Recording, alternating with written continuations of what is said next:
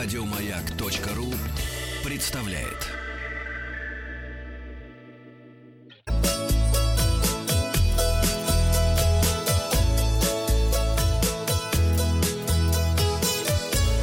Роза ветров.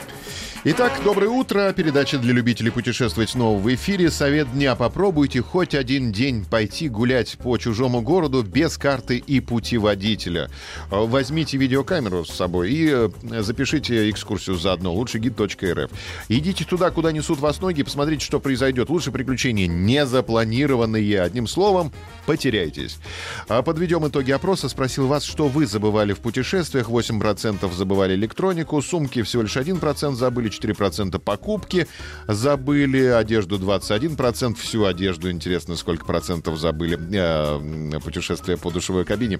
Э, что-то по мелочи 66% забыли. Илья пишет, помню, однажды в пражском ресторане забыл мобильный, заметил только через минут 15 после того, как ушел, рванул, что из силы обратно вернули. Как потом объяснил официант, он пытался мне сказать, что я забыл, но не услышал.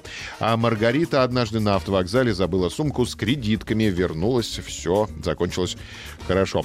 Э, новости короткой строкой. Новый международный аэропорт Саратова начнет работу с 20 августа. Только мы закончим э, принимать заявки на лучший гид России, тут же начнет э, работать международный аэропорт Саратова.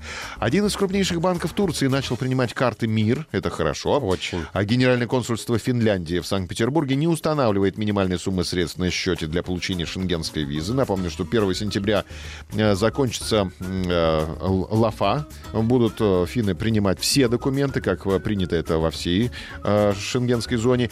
Эксперты рассказали, куда дешевле слетать на море в августе. Это Мальта, Лиссабон и Барселона. Обрушились цены на эти направления. И на сайте мэрии появился раздел о музеях Москвы. Куда бы сходить, чего посмотреть, на сайте мэрии уточните.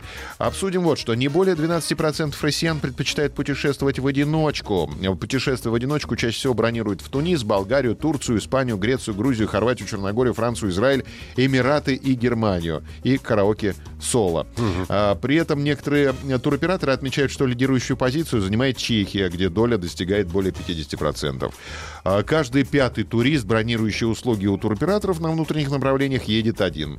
А путешественники выбирают поездки на экскурсии по Золотому кольцу, в санаторий Кавказских минеральных вод, Краснодарского края, а также на курорты Крыма и в Санкт-Петербург. Ассоциация туроператоров России заявила, что минимальный уровень одиночных бронирований зафиксирован в сегменте речных круизов по России. Все-таки на корабле в одиночку скучно. Да, конечно. Потанцевать же хочется вечером. Да, доля одиночных бронирований ощутимо растет в межсезонье и зимой, в основном за счет того, что реже путешествуют родители с детьми. А почти все туркомпании сообщили, что большинство туристов-одиночек — это женщины в возрасте от 35 до 45 лет. Хорошие новости. Поиски. Да, немного меньше процент женщин пенсионного возраста. Это единственный сегмент, где достаточно большая доля молодых людей. Экскурсионные туры по России и рубеж медленно растет за число, их число в санаторно-курортном сегменте. На пляжный отдых туристы 20-25 лет все же предпочитают ехать парами или компаниями. А спросим вас сегодня вот что. Вы путешествовали в одиночку когда-нибудь? Ни разу. Всегда путешествую в одиночку. Пробовал, понравилось, пробовал не мое. Результат опроса посмотрим в понедельник. Подписывайтесь на подкаст «Роза ветров». А на сегодня у меня все. Еще больше подкастов на радиомаяк.ру